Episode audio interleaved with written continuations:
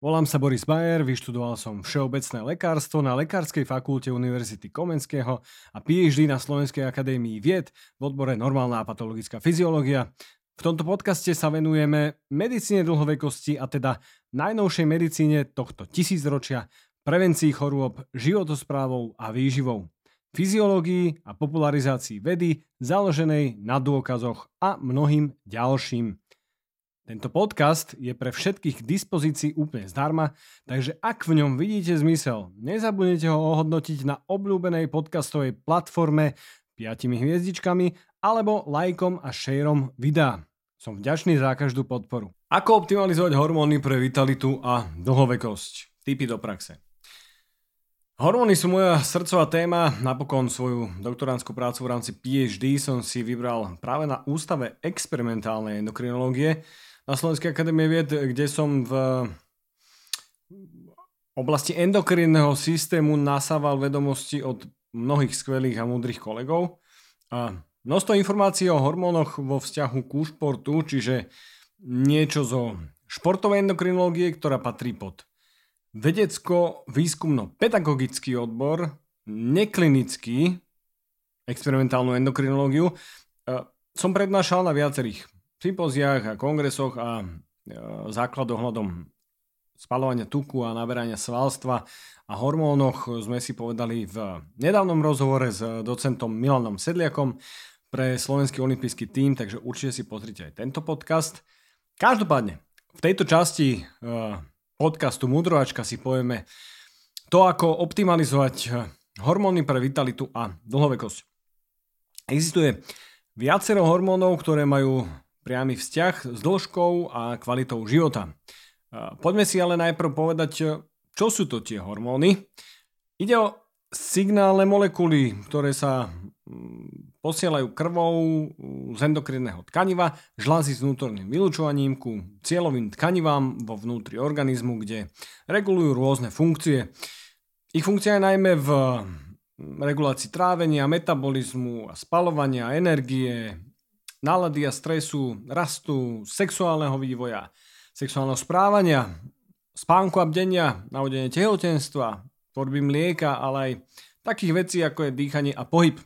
Hormonálny systém spolupracuje s ďalšími systémami, akým je imunitný alebo nervový, ale komunikuje aj s našimi črevnými baktériami. Hormóny ako také nemajú pri cirkulácii krvou žiadne funkcie a na bunky sa naviažu iba vtedy, keď má pre ne bunka svoj vytvorený receptor. Hormóny sú látky všelijakých štruktúr. E, tie najzákladnejšie, ktorým sa budeme venovať dnes, sú steroidné štruktúry na základe cholesterolu a bielkovinové štruktúry na základe aminokyselín, respektíve reťazcov aminokyselín peptidov.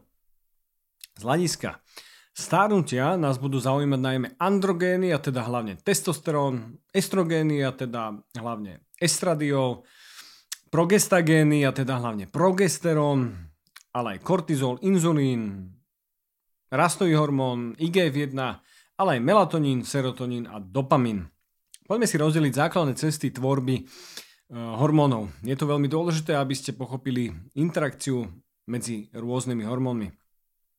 Prvou cestou vzniku hormónov, ktorou začneme je tá, kde, kde všetky steroidné hormóny vznikajú z cholesterolu. Cholesterol sa premienia na pregnenolon a zo základu slova pregne, čiže pregnancy, vie, že sa bude točiť okolo tehotenstva. Je to predchodca progesterónu, hormónu, ktorý je zásadný pre oplodnenie vajíčka. Z progesterónu vie však následne vzniknúť touto hornou trasou kortizol a z neho ďalší hormón aldosterón. Kortizol je hormón energie a stresu. Aldosterón je hormón, ktorý robí balans medzi vylúčovaním soli, jej zadržiavaním, udržiavaním krvného tlaku a objemu krvi a tekutín v tele. Kortizol si spomenieme ešte pri adrenalíne, no treba vedieť, že kortizol nie je náš nepriateľ. Áno, dlhodobo chronicky Ehm, zvýšené hladiny kortizolu pri psychickom, a, ale aj fyzickom strese, e, ktoré telo nezvláda kompenzovať, sú jednoznačne spájané s chronickým zápalom a vznikom a priebehom civilizačných ochorení.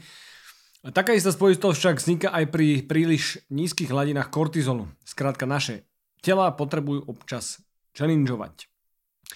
Takzvaná horná trasa cholesterolu je teda cholesterol, pregnenolon, progesterón, kortizol a aldosterón. Dolnou trasou však z pregnenolonu a ešte aj z progesterónu, ale už nie z kortizolu, môže vznikať testosterón, respektíve iné mužské pohľadné hormóny androgény. Toto je veľmi dôležité, lebo tým, že kortizol sa už na testosterón premeniť nemôže a tým pádom ani na estrogény, pôsobia na seba vzájomne kompetitívne o cholesterol. Skrátka, aj kortizol, aj pohlavné hormóny chcú prekloniť misku váh na svoju stranu pre dostatočnú tvorbu. Preto pri chronickom strese pozorujeme pokles testosterónu a toto je dokonca jeden z markerov, ktoré používajú atleti na hodnotenie dostatočnej regenerácie, e, pomer testosterónu ku kortizolu. Zároveň zvýšená tvorba a vyplavovanie aj kortizolu, aj testosterónu pri športovaní je jedna z teórií, prečo sa znižuje množstvo cholesterolu v krvi. Využíva sa totiž na tvorbu hormónov, ale samozrejme aj ako palivo e, pre svaly. Vzťah znižovania LDL aj zvyšovania HDL cholesterolu pri dlhodobom a pravidelnom športovaní máme pomerne jasne zadefinovaný v dobrých a kvalitných a kvalitne nadizajnovaných štúdiách. Kompetícia cholesterol je aj odpoveďou na to, prečo niektoré látky dokážu naraz optimalizovať kortizol a aj testosterón. Napríklad taká ashwagandha. Tu si treba e, zdôrazniť, že tieto látky fungujú na optimalizáciu testosterónu a kortizolu iba vtedy, ak má človek reálny problém a tieto hladiny hormónov má mimo normy. Ashwagandha pôsobí totiž na vysokých úrovniach, pomerne vysokých úrovniach biogenézy e, z cholesterolu, tvorených steroidných hormónov, e, vrátane zvýšenej tvorby tzv. Luteinizačného hormónu a znížením tvorby tzv. folikuly stimulačného alebo stimulujúceho hormónu, a, to, čo ide úplne mimo tohto. A, a prekloním misku váh z hornej strany, čiže na tvorby kortizolu, na spodnú trasu na tvorbu pohľavných hormónov. Keďže však e, z testosterónu tvoria aromatizáciou ženské pohľadné hormóny, môžu pri takejto optimalizácii stúpať aj hladiny estrogénov, no konkrétne pri ashwagande sa to nedieje, pretože inhibuje zároveň aj enzym aromatázu, čiže tá aromatizácia funguje trochu menej. Jediná možnosť ako zvyšovať iba mužské pohľadné hormóny a nie ženské je blokovaním, respektíve inhibovaním enzymy. Aromatázy, e, ktorá mení ten testosterón na estradiol, hlavný ženský pohlavný hormón estrogen. Uh, toto sa však odporúča minimálne a, a inhibítory aromatáz, a teda lieky, nie doplnky výživy nejaké, ktoré toto dokážu uh, naozaj markantne, sa predpisujú v medicínskej praxi veľmi málo, pretože uh, majú aj nežedúce účinky, vrátane narušenia dobrého psychického stavu a dobrého libida, pretože iba optimálny pomer testosterónu a estradiolu namieša ten správny koktejl, kedy funguje aj libido, aj všetko ostatné. Estrogény sú takisto extrémne dôležitými hormónmi pre elastickú a pevnú pokožku, pretože sa miešajú do tvorby kolagénu, ale sú dôležité aj pre pevné a zdravé kosti a zároveň dobré kognitívne funkcie mozgu, čiže dlhovekosť come on. Preto dôrazne apelujem na dámy, najčastejšie športovkyne alebo chronické dietárky, ktoré máte nepravidelný menšturačný cyklus, skracuje sa vám luteálna fáza, alebo vám dlhodobo cyklus vypadol, napravte to. Je to dôležité pre vaše ďalšie zdravie a well-being. Toto je vidno v období menopauzy, kedy práve klesajúce hladiny estrogénov stoja za mnohými život obťažujúcimi účinkami menopauzy. Naše štúdie hovoria o začatí hormonálnej substitúcii malých dávok estrogénov už jen ešte predtým, ako vojdu do tzv. tvrdej menopauzy alebo ostrej menopauzy. Vtedy sa im výrazne zlepšuje kvalita života. Menopauze je takisto kľúčové cvičiť silový tréning, pretože to môže zvrátiť riziko vzniku osteoporózy a samozrejme aj pred ňou. Hej. Substitučná liežba sa začína hojne e, propagovať u mužov aj v prípade andropauzy. Nepokladám to však za správne, pokiaľ nie je dokázané na časovej osi hormonálnych hladín konkrétneho muža, znižovanie hladín celkového, respektíve voľného testosterónu a zároveň muž aj trpí symptómami andropauzy. To, čo funguje na optimalizáciu testosterónu u muža najviac je udržanie si rozumného percenta tuku medzi 10 až 20% a množstva svalov aspoň 40 až 50 e, svalov, pretože v tuku sa mení testosterón aromatázou na spomínané ženské pohlavné hormóny. Veľmi vhodný je aj silový tréning a vysokointenzívny tréning, nevhodný je príliš dlhý aerobný tréning, kde sa tá dolná trasa cholesterolu preklopí na tú hornú trasu smerom ku tvorbe kortizolu, čo je logické, pretože kortizol je hormón energie a robí to, že hromadí živiny v krvi, aby boli k dispozícii e, pre športovca, ktorý sedí napríklad 5 hodín na bicykli alebo 2,5 hodiny beha, je to zásadné a úplne je, je to normálne, je to fyziologická odpoveď. V je hodné mať e, dostatok bielkovín na tvorbu svalov a aj tuky. Pri nízkotukovej strave môže prichádzať ku zníženiu hladín testosterónu o 10 až 15% ale aj ženských pohľadných hormónov u žien, čo môže viesť ku poruchám cyklu. Zvyšovanie hladín oveľa potentnejšie látky, ktorá vzniká priamo z testosterónu tzv. E, alebo tzv.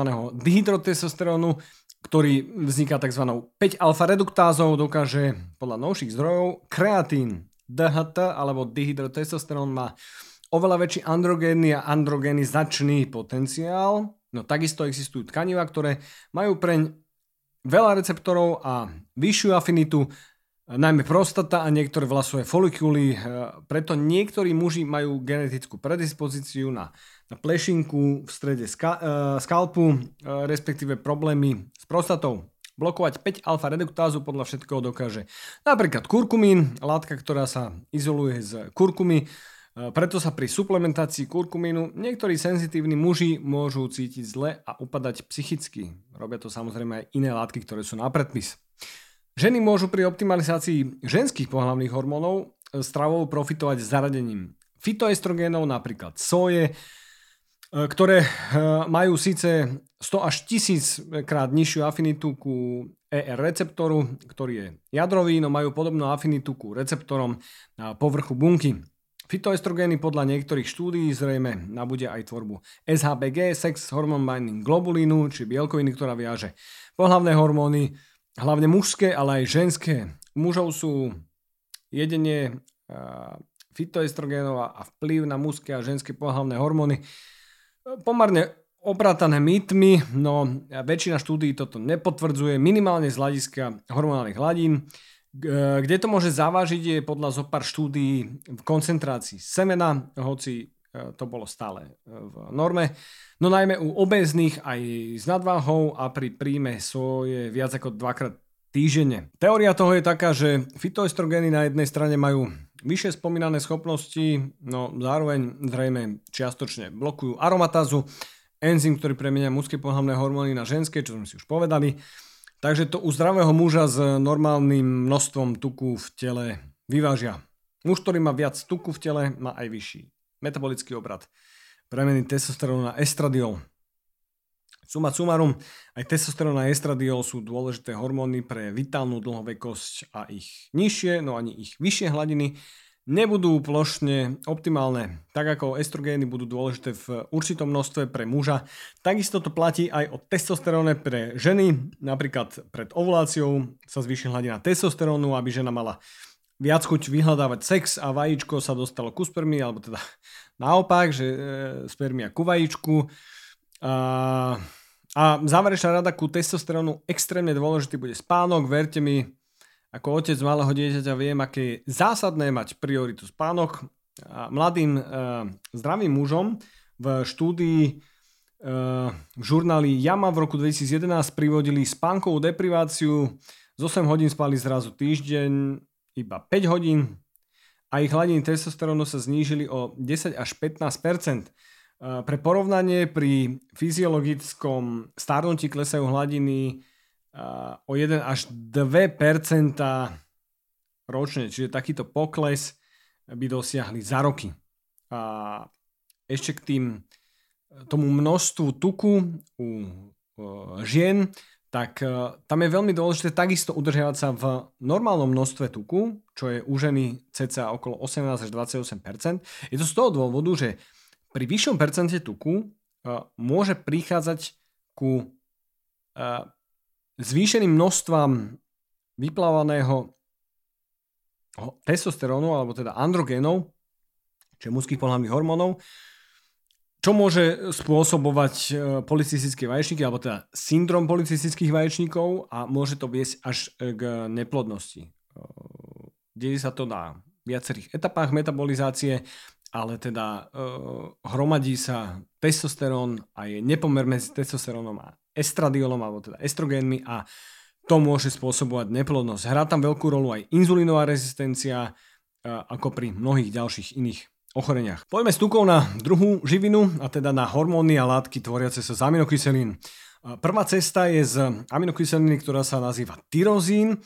Z tyrozínu vzniká v mozgu látka, ktorá sa nazýva L-dopa. L A Parkinsonici vedia, o čom rozprávam. Je to látka, ktorá sa podáva vo forme liekov pre tlmenie symptómov Parkinsonovej choroby. Z nej vzniká látka Dopamín, ktorá nám sprostredkováva v mozgu motiváciu, e, vyplavenie alebo nevyplavenie. Dopamínu ovplyvňuje odpoveď mozgu, žiadanosť alebo odpudivosť, čohokoľvek. E, dopamín nie je pravým hormónom, nazývame ho aj pseudohormónom alebo aj nervovým prenašačom a nervovým modulátorom, čiže neurotransmiterom alebo neuromodulátorom. O dopamine si dáme neskôr samostatný podcast, no v roku 2022 vyšla uh, krásna štúdia vo váženom uh, žurnáli uh, Nature s názvom Serotonin and dopamine modulates uh, aging in response to food, odor and availability. Štúdia bola na červíkoch C. elegans, no práve na nich sa dajú krásne modulovať hormonálne zmeny. A pozmením vnímania vône jedla pre červíky ovplyvnili Vyplávanie dopamínu a serotonínu, červíky jedli menej kalórií a zvýšili svoje dožívanie.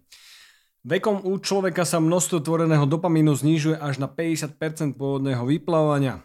Pre dopamín je veľmi vhodné v rámci optimalizácie občas si nedopriať všetko, na čo máme chuť. Veľmi pomáha niečo, čo robím pravidelne, týždeň bez sociálnych sietí, ideálne aj bez telefónu, ale to nerobím kvôli práci. Už, už ale začiatok dňa však môžeš zmeniť z nasycovania dopamínu tým, že hneď po zobudení chytíš mobil a skontroluješ, kto ti volal, písal, čo je nové na Instagrame. Nechaj telefon tak a chyť ho až neskôr. Toto je jedna z rád, ktoré inak dávam počas 8 týždňového online programu Nutrition Beginner a je to zároveň rada, na ktorú mám najviac feedbackov z časti Mind, ako vám pomohla v organizácii dňa, disciplíny a rutiny. Dopamín však nie je konečná látka tyrozínovej cesty, e, z neho priamo vzniká noradrenalín, z ktorého vzniká adrenalín. Hoci adrenalín vnímame ako hormón stresovej odpovede, respektíve látku stresovej odpovede, keďže funguje nielen ako hormón v tele, ale aj ako neurotransmiter v mozgu, tak ide o hormón alebo látku energie e, prináša totiž do krvi čo najviac. Energie odšadial, čo je možné, vrátane štiepenia tukov v tukovom tkanive, naviazaním cez adrenalínové receptory. Je zároveň extrémne dôležitý pre rýchlu imunitnú odpoveď, navodením zápalu, čo z vývojového hľadiska zachraňuje život napríklad pri infekcii. Na funkcie adrenalínu a noradrenalínu, ktoré v medicíne nazývame katecholamínmi, E, priamo nasadajú funkcie kortizolu, ktorý má o niečo trvácnejšie odpovede ako adrenalín. E, chronické stresovanie organizmu, čo vieme, čo už som povedal, e, ktoré telo nevie kompenzovať, stojí za rozvojom, zhoršením a zrýchlením progresu mnohých civilizačných ochorení, čo je z hľadiska dlhovekosti nie moc dobré. Naopak postupným pridávaním stresorov a navodzovaním adaptácie na stresory, hormézov a vytrénovaním odpovede, vrátane tej imunitnej e, vie naše telo využívať e,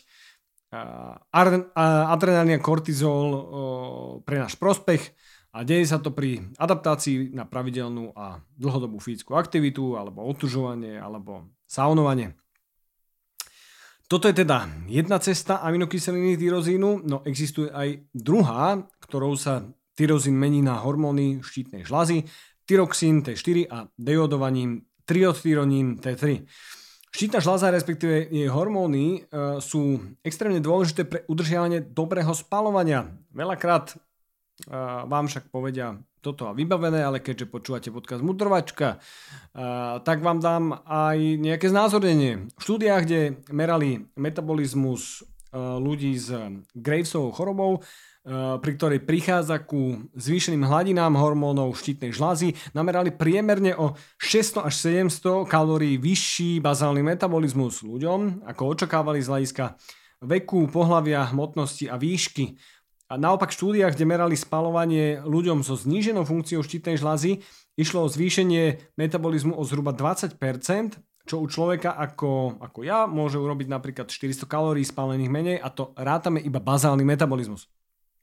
Hormóny štítnej žlázy značkujú tukové bunky, na ktoré potom príde adrenalín a štiepi tam tuky.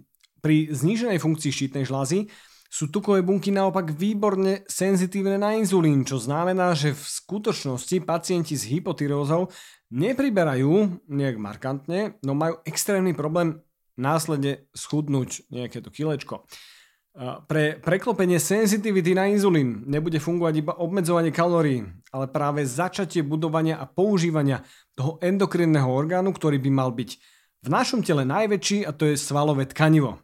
Keď sú ľudia so zníženou funkciou štítnej žlázy pravidelne aktívni, robia dostatok krokov, hybu sa po jedle, cvičia sielovo na budovanie svalov a zároveň aeróbne alebo vysokointenzívne na spalovanie a, a dobrý metabolický obrad, tak vtedy to funguje oveľa lepšie. Z hľadiska optimalizácie štítnej žlázy je zásadný aj jód a takisto selen, pričom selen nájdete napríklad v brazilských orechoch alebo teda paraorechoch. Nemusíte si kupovať suplement, ak teda nie ste alergickí na tieto orechy. Pre dlhovekosť je známy fakt z jednej obrovskej štúdie na dlhovekých rodinách, ktorú som citoval v prvej knihe Medicína výživy. Telo sa pri dlhovekosti dostane do šetriaceho módu, ktorý nazývam chladničkovým módom, v ktorom rado konzervuje energiu na to, aby prežilo čo najdlhšie. Preto extrémne veky dožitia vydávame skôr u útlých žien ako u obrovských dvojmetrových svalnatých bujakov. K tomu sa dostaneme za chvíľu uh, aj pri rastovom hormóne. V spomínanej štúdii vznikla spojitosť dlhovekosti a mierne zvýšeného TSH, hormónu, ktorý ovplyvňuje vyplávanie a budovanie uh, hormónov štítnej žlazy. Zároveň však um, nemali títo dlhovekí zmenený energetický metabolizmus, čiže nebol natoľko znížený, aby bol mimo normy, takže všeobecne povedané dámy, nezúfajte, teraz možno bojujete s tukovými bunkami, ale môže to v skutočnosti znamenať uh, vyššie dožívanie. Čo je však dôležité je v akej kvalite ten život bude a preto sa znovu vraciame ku fyzickej aktivite. Ďalšia aminokyselinová cesta je z látky tryptofán. Z tejto sa tvorí serotonín a následne aj melatonín. Ide o látky, ktoré sa tvoria takisto v mozgu a sú dôležité pre ukludnenie organizmu a navodenie spánku. Dobrý, dostatočne dlhý a kvalitný spánok sú silne spájané so zdravým starnutím a dlhším vekom dožívania, naopak spánok prerušovaný, príliš krátky, ale aj príliš dlhý sú spájané so vznikom civilizačných ochorení. Ideálne je spať aspoň 7 až 8 hodín, pričom dôraz má byť na kvalitu spánku, vrátanie spánkovej hygieny, čiže nečumieť pred spánkom do zdrojov žiarenia, ako je telka alebo počítač, ktoré brzdia vyplavanie melatonínu a naopak ráno navodiť príval energie posilnením vyplávania kortizolu, hormónu energie, odostretím žalúzií a čo najskorším pobytom na slnku. Ak je pod mrakom, aj to bude fungovať, ale musíte byť na slnku dlhšie, niekedy násobne dlhšie. Čiže z minút sa môžu stať desiatky minút. Minulý podcast o dlhovekosti sme sa bavili o energetickom metabolizme, kde je zásadná látka adenozín trifosfát ATP, ktorá sa mení na difosfát a monofosfát pri odštiepení fosfátovej väzby hydrolizáciou. E, pri tomto procese sa totiž uvoľňuje energia v energetických továrniach buniek mitochondriách, čo je najzásadnejšie pre fungovanie vôbec nášho organizmu. Najviac adenozínových zvyškových uh, energetických substrátov uh, alebo tohto substrátového metabolizmu máme v tele večer, sme unavení a pri spánku regenerujeme, anabolizujeme a naberáme energiu na ďalší deň z toho, čo sme zjedli. Určité zvyšky adenozínového metabolizmu máme uh, v tele ešte aj ráno.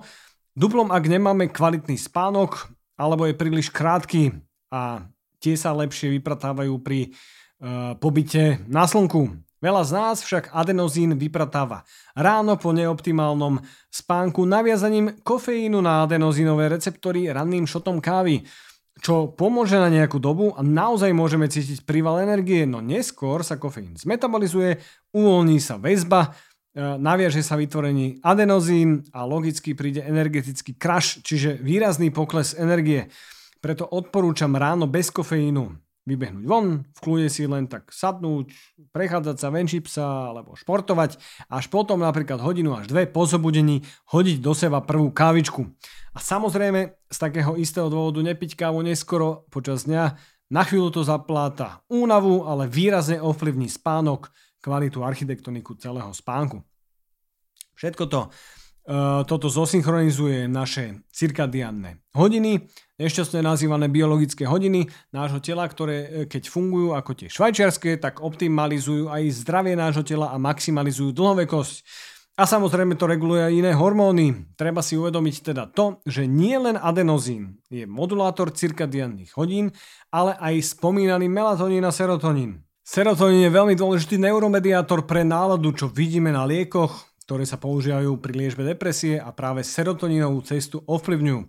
Vidíme, že v temnejších mesiacoch, keď je menej intenzívneho svetla a trávime menej času na slnku alebo všeobecne vonku a sú kratšie dni, tak máme častejšie depresiu a nie je to náhoda, práve optimalizáciou serotonínu sa dá významne dosiahnuť uh, lepší stav, najmä pobytom na slnku. V mozgu sú ďalšie látky, najmä tie, ktoré ovplyvňujú Ďalšie hormóny, veľmi zaujímavá je aj proopiomelanokortínová dráha, čo už z názvu pro, čiže nejaký prekurzor, opio, čiže opioidy, kde patria endorfíny, ktoré sú dôležité pre chuť na jedlo. Melano, pod túto dráhu patrí tvorba melanínu, čo asi ste šípili, ktorý je dôležitý pre farbu pokožky, ale ovplyvňuje sa cez ňu, verte či neverte, aj chuť na jedlo kvôli látke alfa melanocit stimulujúcemu hormónu, čiže alfa MSH.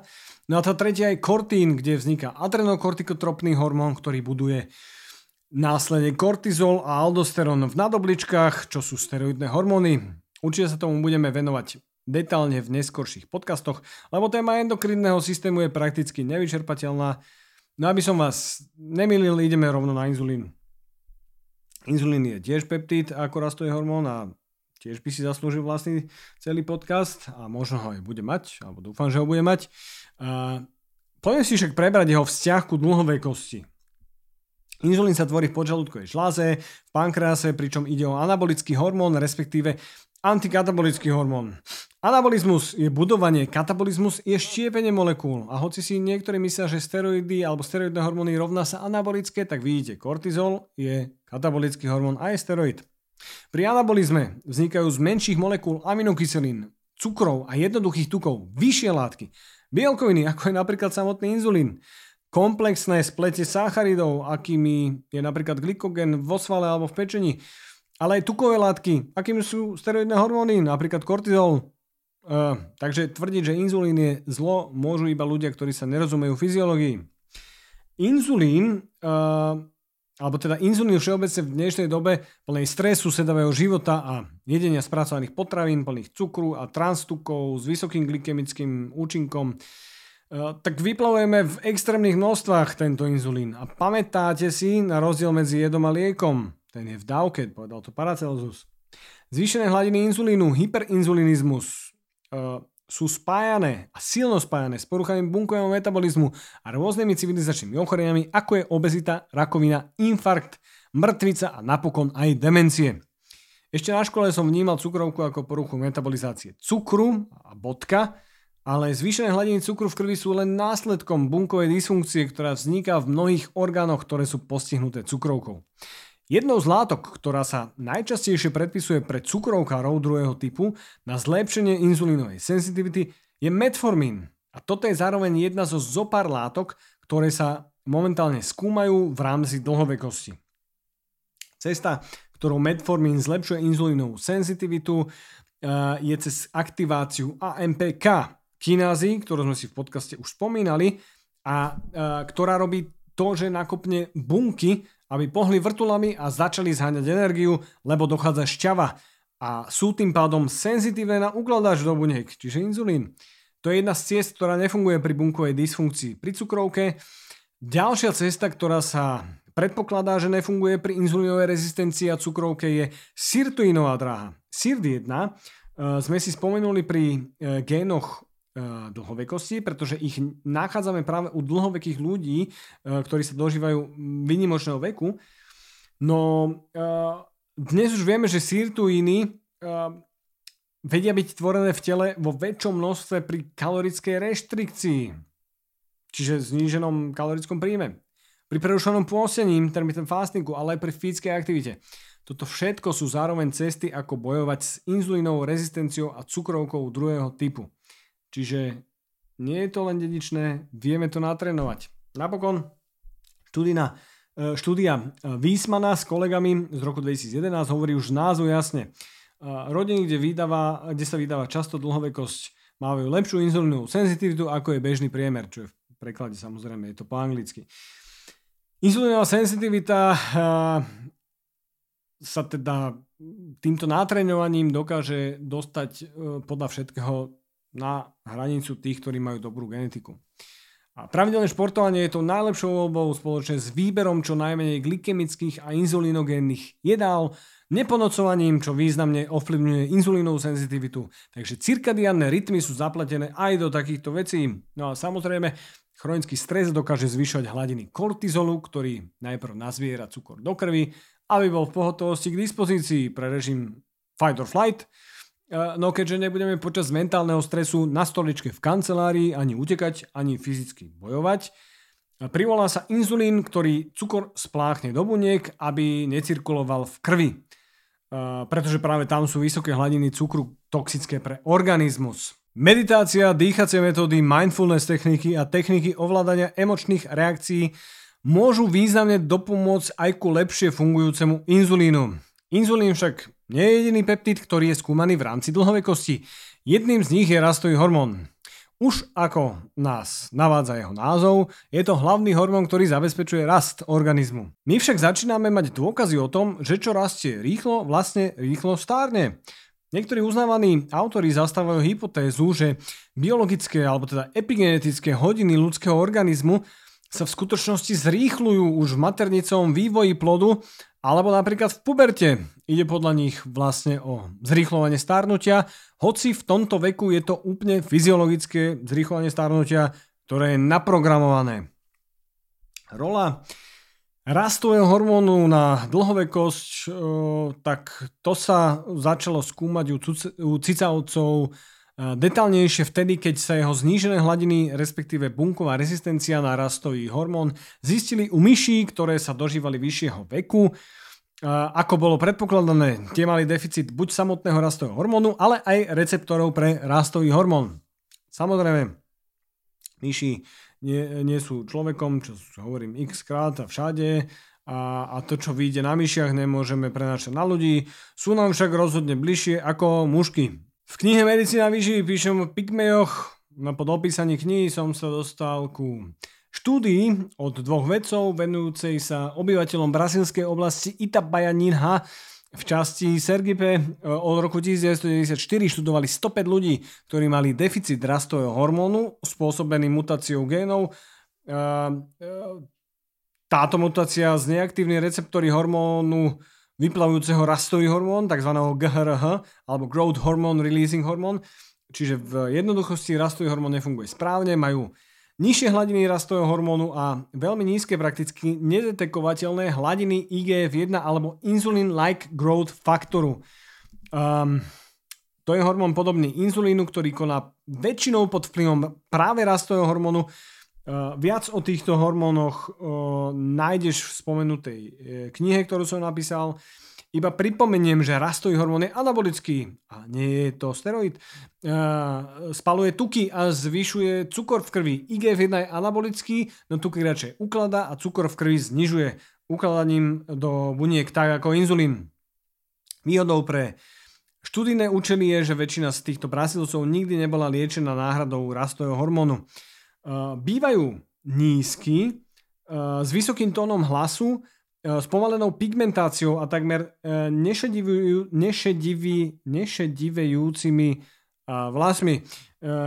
Ich novorodenci sú však normálnej veľkosti, čo nám potvrdzuje, že rastový hormón a zrejme aj IGF-1 neovplyvňujú rast plodu a väčšiu rolu bude mať zrejme IGF-2. Zaujímavosťou je, že títo ľudia sú chránení voči niektorým druhom rakoviny.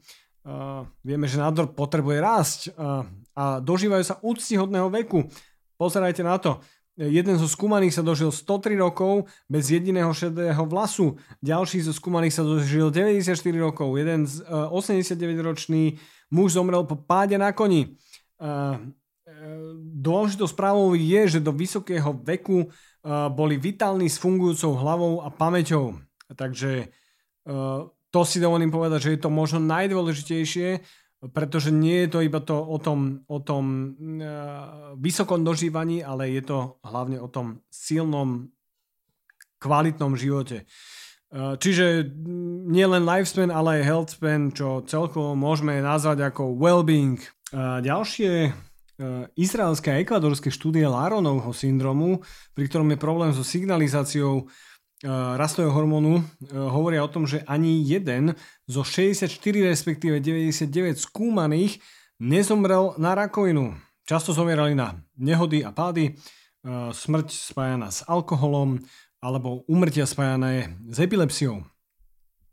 Rastový hormón je považovaný za najlepší spalovač a my už máme štúdie na dlhovekých ľuďoch, vrátane štúdií v metabolických komorách, Títo ľudia uh, zdieľajú minimálne jednu spoločnú črtu, uh, rýchlo rozhodne nespalujú.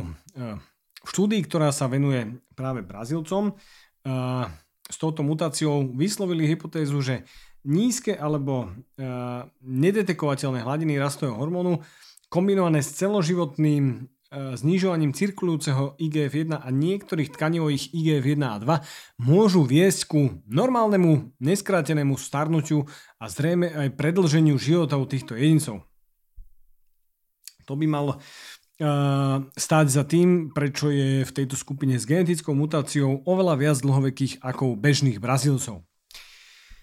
Uh, ja túto tému Nevidím čierno-bielo, tak ako nič v medicíne, hoci za väčšiny okolností zrejme budú vyššie hladiny rastového hormónu, ako je norma dlhodobo udržiavané, nevýhodné z hľadiska dlhého dožívania. Ako píšem v knihe, e, ťažko vieme posúdiť izolovaný vplyv rastového hormónu na dlhovekosť, keďže ho nevieme úplne oddeliť od IGF-1 a IGF-1 nie je čierno e, Zrejme e, sa podiela na vzniku niektorých druhov rakovín na jednej strane, ale takisto zrejme ochraňuje pri srdcovcevných ochoreniach a kognitívnych ochoreniach, ochoreniach mysle. Čiže čierno rozhodne nebude.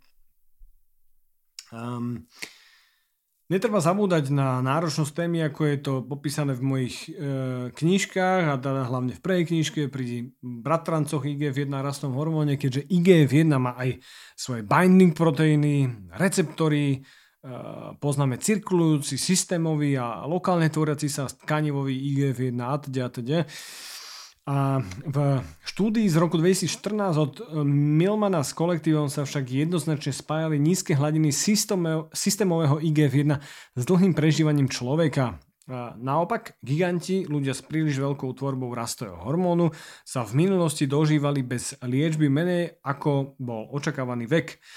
Dokonca neliečená akromegalia, ktorá je tiež porucha tvorby rastového hormónu, ale v inom veku e, ako gigantizmus znižuje dožívanie e, približne až o 10 rokov. E, napokon štúdia Morisa a kolegov na vyše 8 tisíc amerických mužov, japonských predkov, ktorých sledovali vyše 40 rokov.